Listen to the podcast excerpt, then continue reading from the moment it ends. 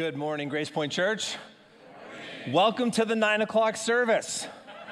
Yes, that's right. You smart people, you slept in and said, I don't care about springing forward. That's why we got two services. Glad you could join us. And for you smarter people watching online in your pajamas, you are the wise ones home today. So thank you guys for making the effort to uh, come out today. I hope someday the wisdom of our leaders, we will do away with this whole spring forward, fall back nonsense, but that is nothing to do with the sermon today. I just, my own personal feelings about it. Let's pray. We're done. Uh, before we get going this morning, we're, we're in a brand new series, um, but before we do, I'm going to ask you guys to help us with something. We're doing something for Easter this year, and it's crowd participation, so I'm going to ask you to do me a favor, and just a second, I'm going to ask you to grab your phone, uh, your smartphone, your tablet, all those things. What we want to do is this next week, for the um, from now until next Sunday, every day at noon, we want you to put a reminder on your phone or on your tablet, and just, just to remind you, God, give me wisdom. Who do you want me to invite to Easter? Don't think of a name yet. God's going to bring that. But, you know, just who do you want me to invite to Easter? And then every day at noon, we're asking people at Grace Point Church here online, set a reminder. We're going to pray this week. So if you have a phone, if you have a tablet, and you need to talk to it, it won't be weird if you do it at this moment. In about ten minutes, it's going to be weird. But right now, talk to your phone. Say, hey, remind me tomorrow, uh, the next, next week, noon, to do the thing. Reminder, Siri, Alexa. Or if you have a pet name for your phone, good on you. So whatever you got to do, uh, just do that. Okay, got it? Perfect. Now, hit uh, vibrate. If you were in the last service, you'd actually get that joke. But but hit vibrate uh, on your phone so it, uh, so it doesn't go off.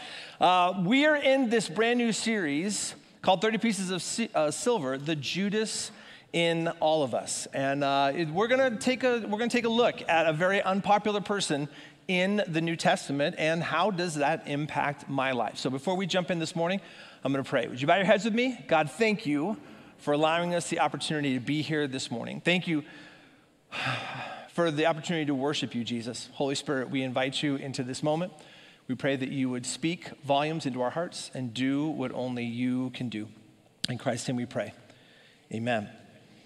So when you think about your favorite people in the Bible, who are some of the names that come to mind? In fact, when I say that, there's a name that pops into your head. You know, who is, who are the, like the top three people? Who are the people that are in the Bible? You're like, oh man, someday, or those are the coolest people, or I wish. A couple of names that rise to the surface. David is a popular one. David, man after God's own heart. Maybe Abraham had this incredible faith. He grabbed, packed up all of his stuff and moved away, just moved to a foreign land. A lot like people on the left coast are doing. They're just moving to a foreign land. They're moving across the country, right? Moses, incredible spiritual leadership. God used him to lead his people out of slavery in Egypt. How about Paul? Incredible boldness for Christ. You read about him in the New Testament. And then there's Peter. Peter, he's very enthusiastic about Jesus. And you know, we, lo- we love that. I mean, Peter, he's a lot of things, but he was super enthusiastic in his faith about Jesus Christ. But when we think about your favorite people in the Bible, you know who does not make the list, never, ever, never pops on anyone's list? Judas. Nobody, there's no Judas tattoo. Like, there's nobody like, yeah, Judas, I love Judas. Like, nobody does that, right? No, nobody picks Judas. Judas is an interesting guy. I, I've had the opportunity to do a little bit of studying on him and on this topic. A couple things about uh, about Judas that, you know, we just may, may miss as we, you know, think about his life. We, we really just know him for this one thing that happened in, in, in his life. But Judas actually followed Jesus for years, for years. Day after day, heard the teachings of Jesus. He watched Jesus interact and care with others. Judas ate meals with Jesus. And think about that. He hung out and just ate meals with Jesus. Judas sat around campfires, I'm sure, with Jesus. Had incredible conversations with Jesus. It, Judas witnessed some of the most incredible miracles recorded in the New Testament. Judas saw it with his own eyes. Judas even had his feet washed by Jesus Christ. Man, think about that. All these things that Judas experienced, and yet, and yet, when given the opportunity, he traded Jesus for something else. thirty pieces of silver. Now, thirty pieces of silver is not a lot of money. In fact, it's only about three to six months worth of wages. So it's not like he was going to retire off of doing this. But Judas, when given the opportunity, he traded Jesus for something else. And it shouldn't be surprising in the fact that this is, this is the playbook that Satan uses all the time to, to lure us away from Jesus. Even some of the favorite people in the Bible. David traded Jesus for pleasure when he slept with Bathsheba. I know I shouldn't do it, but... Abraham traded him for insecurity when he told Pharaoh that his wife was his sister. I don't, I don't want to get killed. You think my wife's attractive? Here, she's my sister. He did that twice. Moses traded them for anger and frustration when he struck the rock to get water, water out of it and, instead of doing what God told him to do. Paul traded him for hate when he hunted down and killed Christians. Peter traded them for fear when people asked him, do you know Jesus? And he said, I don't know Jesus. I don't know Jesus. Now, we're sitting here today and going, yeah, Kevin, those are people in the Bible. I would never trade Jesus for someone else. There's no way. I mean, those people, but not me. I mean, I've been going to church my whole life.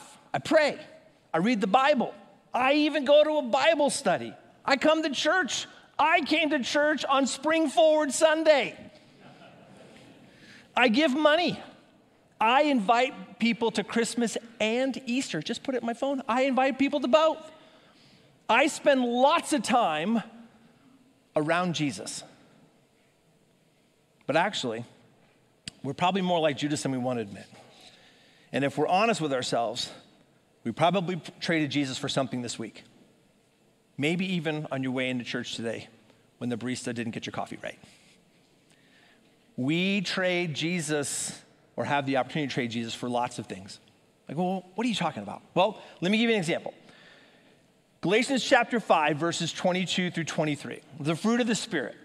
Now, what this, what this list is a comprehensive uh, um, a list of the things that we get, the benefits of having a relationship with Jesus Christ.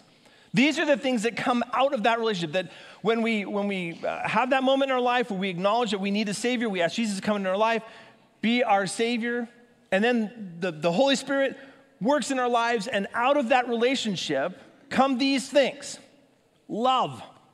I mean, who doesn't want more love? Honestly. I mean, love. Joy. If you watch the news lately, we could all use a little more joy. Joy. Peace. Patience. Kindness, goodness, faithfulness, gentleness, self-control. These are things that are freely given to us that have a personal relationship with Jesus Christ. I mean, who wouldn't want more of this in your life? And yet, when it suits us, we trade love for bitterness and hate. We trade joy for envy and being critical, divisiveness.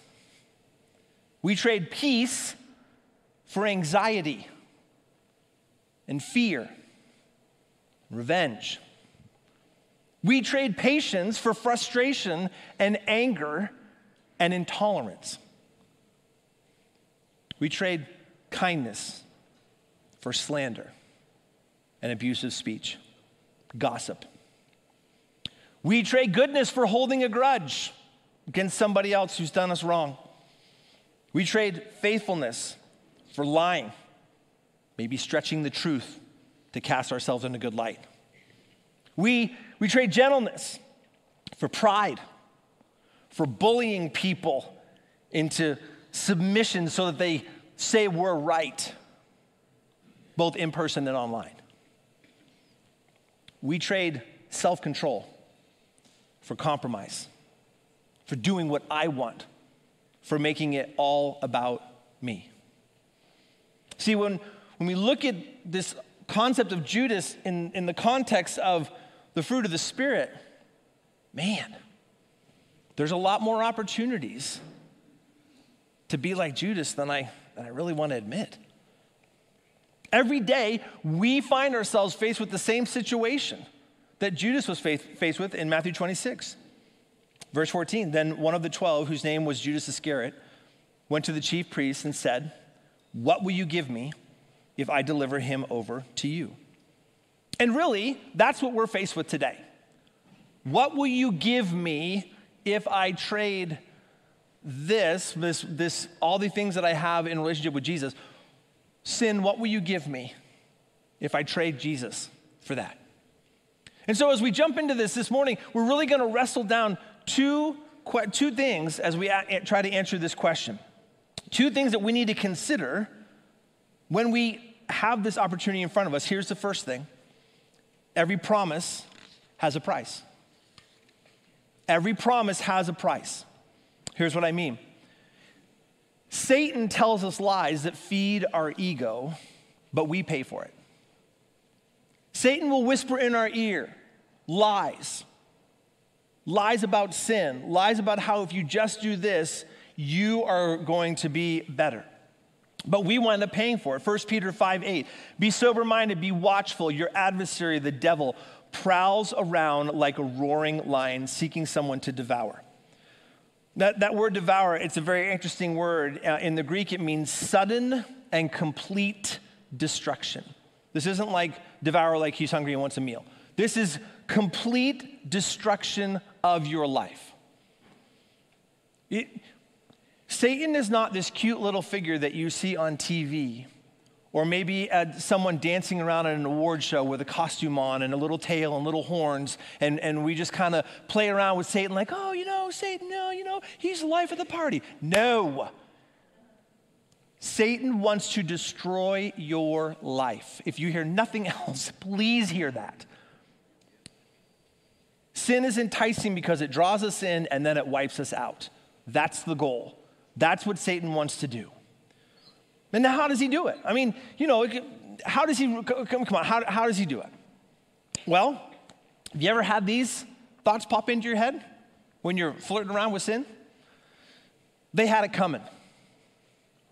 This will be the last time I do it. What I'm doing, it, it, it won't hurt anyone. I deserve this. It, it's not that bad. I mean, compared to other things in life, I mean, it's, it's not that bad.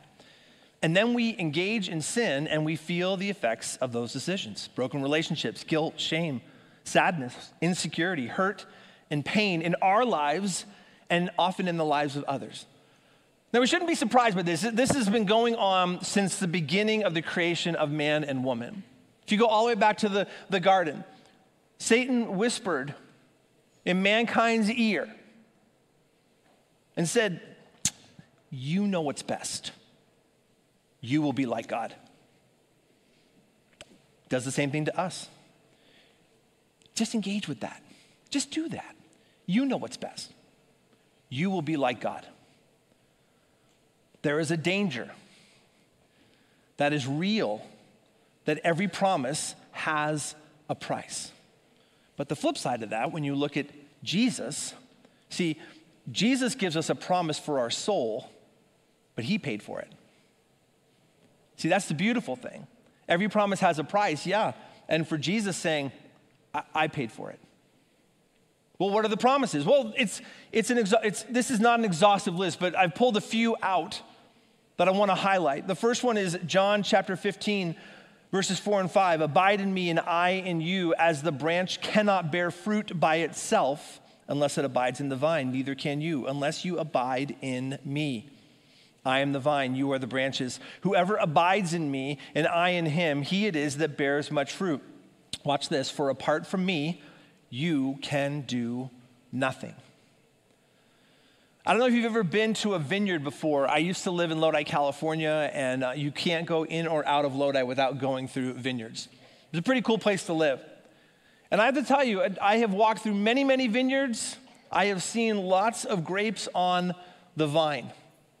I have never in my entire life walked through a vineyard and watched a branch rip itself off of the vine, roll around in the dirt, and then pop itself back on. Like, I've never seen that happen. See, Jesus is saying, look, Abide in me. That word abide means to remain, to stay. That if you abide in me, you're going to see a lot of fruit that comes out of that relationship. But apart from me, you can do nothing. How about this? Matthew chapter eleven, verse twenty-eight. Jesus says, come to me, all who labor and are heavy laden, and I will give you rest. Take my yoke upon you and learn from me, for I am gentle and lowly in heart, and you will find rest for your souls. Man, I love that. That life is hard. And Jesus is saying, look, I, I get it. I was here on earth. I understand. I have, I have lived life here on earth and did not sin.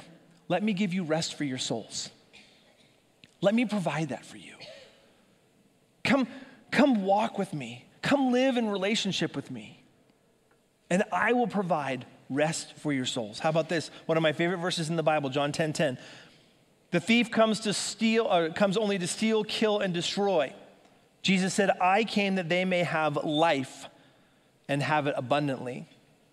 He's not being redundant there.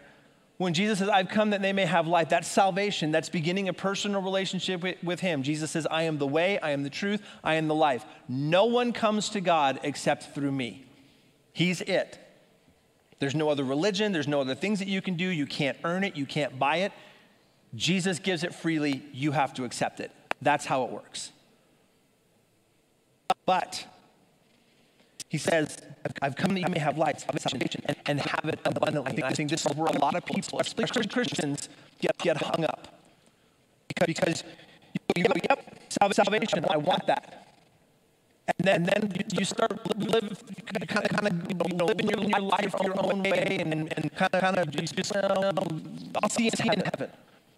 And that's what Jesus is saying to us. It's abundant life. This is a deep, rich, rich, abundant, real relationship with him now.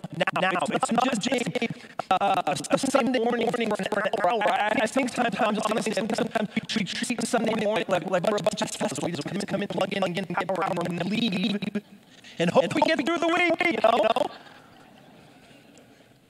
That's not what Jesus is talking about. He's talking about being connected every day, every moment. It's spending time in his word because it's good for us. It's memorizing scripture. This morning, um, a group of guys, we had our uh, Every Man a Warrior group. And one of the coolest things, sitting around the group of guys, we said, hey, what, what's been your highlight over the last nine weeks we've been meeting? Almost to a person, every single guy said scripture memory. Having God's word and just being able to recall it, and how, how um, the Holy Spirit just pops that back in my mind. Isn't that interesting? Prayer, spending time with God, reading God's word, living in relationship with him. And when you do these things, incredible changes happen in your life. Why? Because Jesus wants to have a relationship with us. And out of that relationship comes fruit. God is a generous God. He wants us to grow in our relationship with him. And knowing that, every day, we're tempted. Every day we have opportunities to trade Jesus for something else, just like his disciples. And it, here's the deal. All the disciples turned their back on Jesus. I, Judas did it in a different way. Yes, I, I agree with that, and, and fulfilling prophecy and, and all that. But in the end, they all turned their back on Jesus. But I want to highlight two interesting uh, people in this whole uh, interaction, Judas and Peter. Because they viewed this very differently. See, Judas betrayed Jesus. Matthew twenty-six, Jesus says, when it was evening, he reclined at the table with the twelve, and they were eating, and he said, truly I say to you, one of you will betray me. By, and by the way, Jesus in the garden, when, when Judas showed up and gave him the kiss and betrayed him, Jesus wasn't like, what? I had no idea. Jesus knew. He knew. He knew Judas was going to betray him. But then after Judas had left, he's having a conversation with the rest of the disciples, the other eleven, and he says this. Jesus said to them, you will all fall away because of me this night. And Peter, enthusiastic Peter, corrects Jesus. Now look, if you don't think scripture's funny, this is hilarious. Je- Jesus just says to all the disciples, tonight you guys are all going to blow doors on me. And Peter goes, oh, no, no, no, no, no, Jesus. Let me set you, let me set you straight. Son of God, please let me tell you, how it's really going to go. Here's what Peter said. Though they all fall away because of you, I will never fall away. Pride much? Uh, Jesus said to him, truly, I tell you this very night, before the rooster crows, you will deny me three times. Peter goes back, corrects him again. Good on you, Peter. Peter said to him, even if I must die with you, I will not deny you. And all the disciples said the same. Peter's, no, no, no, not me, not us. And the other disciples said, nope, nope, not, not us. There's a stark contrast, though, between how they responded when they did deny Jesus, which brings us to our second thing we need to wrestle down uh, with this morning. There's a difference between regret and repentance. There's a difference between regret and repentance. Those, those words are, are more far apart than you think they are. Let me explain. Matthew chapter twenty-seven, verse three. Then when Judas, his betrayer, saw that Jesus was condemned, he changed his mind and brought back the thirty pieces of silver to the chief priests and the elders. Said, I have sinned by betraying innocent blood. That, that, that phrase, he changed his mind, that's an important phrase. In the Greek, the word is uh, metamelomai, and it means to feel regret about what one has done, to feel bad. It's very feelings-based. I feel bad. Uh, regret. It's like I go to the pizza parlor and I eat an entire pizza by myself. And I go home in the car and I go, oh, I regret eating all that pizza. But let's be honest, next week I'm one hundred percent going back and I'm going to eat more pizza. Probably, probably the whole pie again. That's regret. I feel bad about it, but not bad enough to do anything about it. It's, it's in the mind. Judas felt bad. You know, Jesus, he's, he's innocent. You know, my bad. Here, take your money back. It's, but regret, it, look, regret is very self-centered. It's, it's self-pity. It's, I wish I hadn't done this. But there's no change that takes place. And in fact, oftentimes in regret, we can talk ourselves into feeling better. Well, it wasn't that bad. Well, you know, next time. Well. And we, we, we regret ourselves away into doing the same behavior over and over and over again. Now, contrast that with Peter.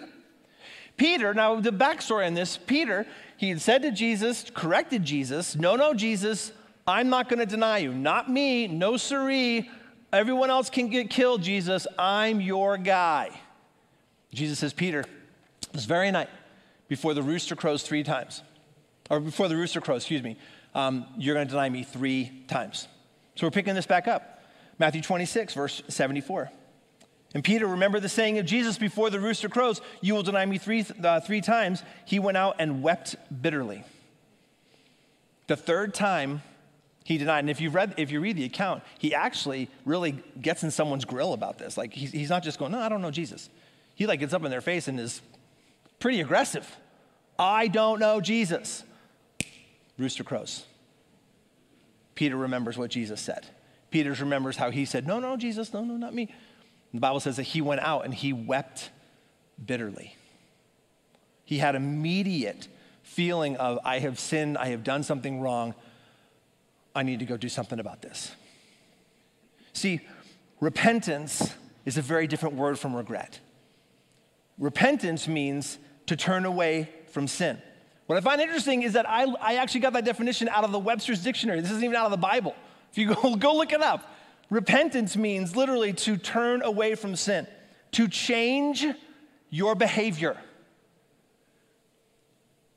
That's why there's a big difference between saying, I'm sorry and will you forgive me? Huge difference between those two things. Repentance is, I don't want to do this anymore. I want to change my behavior. See, repentance deals with my pride.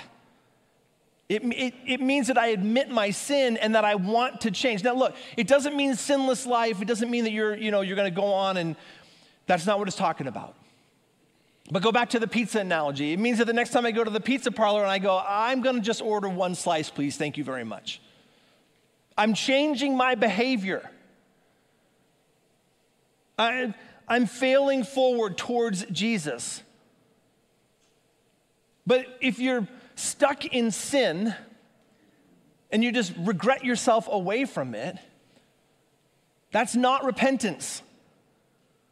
Please understand that. I think the most terrifying thing about Judas was that he was so close to Jesus and he never got past regret. And my fear is that there's some of you in here today, you're so close to Jesus and you'll never get past regret. And you'll never do anything more than regret yourself away into eternity. Peter, on the other hand, recognized what happened in his life. And he went back to Jesus. We read about it in the New Testament. Let me explain it this way. Second Corinthians seven verse ten says this, "For godly grief produces a repentance that leads to salvation without regret, whereas worldly grief produces death." See, regret is an activity of the mind. Repentance is an activity of the heart. Regret is here. Repentance is here. And there's a big difference in that. Repentance, or re- regret, excuse me, is it's, it's all about me, and it's, it's, self, it's self-pity, and it's, it's a feeling thing. And repentance is, no, no, no, I don't, I don't want to do this anymore. I want to change my behavior. Judas was so close to Jesus. He saw him as teacher, but never as Lord. In fact, we read about that in the New Testament. And that last night that they were together, and Jesus was, and Jesus said, "One of you is going to betray me." And all the disciples, the other eleven disciples, said, "Is it I, Lord?" You guys read it in the New Testament. "Is it I, Lord?" They were calling him Lord. Judas said, "Is it I, Rabbi? Is it I, teacher?" Judas never called him Lord. He called him teacher. Ah, he was so close. He did a lot of good things. He's around Jesus a lot, but he never repented. Peter, on the other hand, repented, and it changed his behavior. That's the beautiful thing about repentance, is that it leads to restoration. God is a God that wants to be restored with you. It's why he sent his son, Jesus Christ, to come and die on the cross for your sins and rise from the dead. Because he knew that Jesus was the only one that could pay for my sins and your sins. And repentance absolutely re- leads to restoration. In Peter, in Peter's case, we see it very plainly. In John uh, chapter twenty-one, Jesus has already risen from the dead. He's met with the disciples. And they're sit- Jesus and, and uh, Peter, it's this beautiful picture. Jesus and Peter are sitting out on the beach together. They're hanging out around a campfire. And Jesus asks Peter this question, "Do you love me?" Peter says, "Of course, of course, I love you." Peter probably still feeling the sting about a couple days earlier selling Jesus out. Jesus says, "Peter, do you love me?" Jesus, "Yes, I love you." "Peter, do you love me?" I think it's interesting that Jesus asked him that question three times, to go back to the three times that Peter said he didn't know Jesus. To remind Peter, you're forgiven, you're restored. Our relationship is restored because of repentance. Because I have died for your sin, Peter, I've risen from the dead, and through me, you can be forgiven. That's the beautiful thing. Regret never gets you there, because regret's all about you. Repentance goes this way. Jesus restored the broken relationship with Peter. And the beautiful thing is he wants to do the same thing with you today. The same experience that, that Peter had on the beach with Jesus is the same experience that you can have today. The Savior of the world is calling you into relationship. It's a beautiful thing.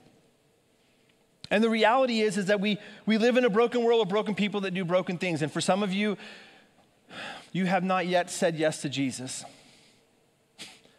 I wish. I wish I had the time to sit down with you. I wish I had the time to, to plead with you. How much better my life has become because Jesus is in it.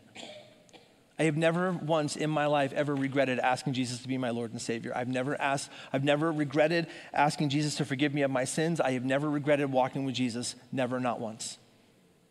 And for those of you that that you're you're full of regret, and there's this pit, there's this hole inside of your heart, it's because there's that one last step that you need to do, and it's setting aside your pride acknowledging that there is a God, that you are not him or her, and accepting the free gift of salvation that only Jesus can provide.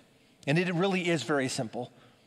It is, it is not hard. It's a surrender of the will. It's not words that you put together. It's acknowledging that you're a sinner, that your sin separates you from God. It's acknowledging that Jesus Christ is the only one that can save you from your sins, and you ask him to come into your life and you save and save me. And the Bible says instantly that happens, and the Holy Spirit comes and lives inside of you. And then all the things that we talked about, the fruit of the Spirit, that comes out of that relationship. Oh, I wish today, I wish today, if you don't know Jesus, that you would say yes to Jesus.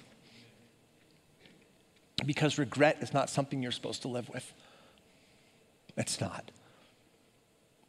Jesus didn't come for your regret. He came to save you from your sin. But how about you, follower of Jesus? You're cool with him being your Savior, but you struggle with him being your Lord. And you wrestle with the pull of sin. Like, salvation, good, awesome. I'll see you in heaven.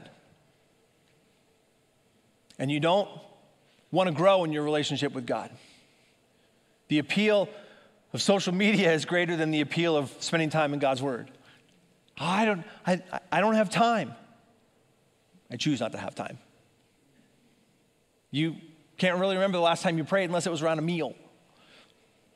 You're a little, you're a little nervous about talking to God. Maybe you, you got this little secret sin, this little thing that you really enjoy, and you don't really want to give it up. Jesus doesn't want you to live that way. And the, the guilt and the, and the shame and the, and the, the miserableness that you feel in your life, that's the Holy Spirit pleading with you, please stop living your life that way. The same Jesus that saved you is the same Jesus that wants to walk with you. Will you please walk and be, walk in this relationship with Jesus that he's offering you? And for those of you that know Jesus as your Lord and Savior, I wish, I wish, I wish I had time to sit down and talk to you about how Jesus continues to change my life. I do not live a sinless life, trust me. I do not live a sinless life. But what I'm finding in my own journey with Jesus is that the more I grow in my relationship with him on a daily basis, the desire is to sin less. Because I see the damage that it does in my life and the lives of those around me, and I see how bad it hurts me, and I see that Jesus says, I, I don't want you to live that way, Kevin. Please walk with me, abide in me. Come, let's have a conversation about this. But the beautiful thing about Jesus, whether it's salvation or growing your relationship with him, is he doesn't force himself on you. He doesn't grab us in a spiritual headlock and give us a noogie. He doesn't, he doesn't do that. You come to him. As we close our time together today, I've, I've asked Nash to, to come back and, and sing a song. I'm going a little old school with this, but it's one of my, I just love this song and the beautiful picture about coming to Jesus. It's not really a song that we're going to sing along with, but I do want you to listen to the words. And as you listen to the words, I want even more for you to listen to the call of the Holy Spirit in your life. If you need to come to Jesus as your Lord and Savior, do it. Do it, do it, do it, do it.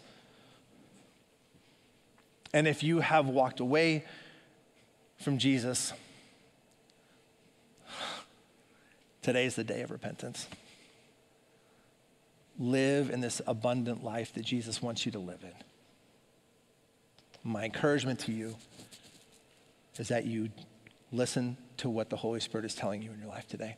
God, thank you for this moment that you've called us into. Thank you, Jesus, that you understand You understand the life that we live down here and the struggles that we face. And, and yet you walk through this life sinless. So thank you that, that Jesus, you are not a Savior that doesn't understand and is, and is unaware. You're very aware, which is why you call us into a relationship with you to walk in this life. I pray for my friends today that don't know you, that today is the day they say yes. And for my friends that find sin more appealing than you, that they would stop and repent and turn to you and walk with you as you have always intended. Holy Spirit, do what only you can do. In Christ's name we pray, amen.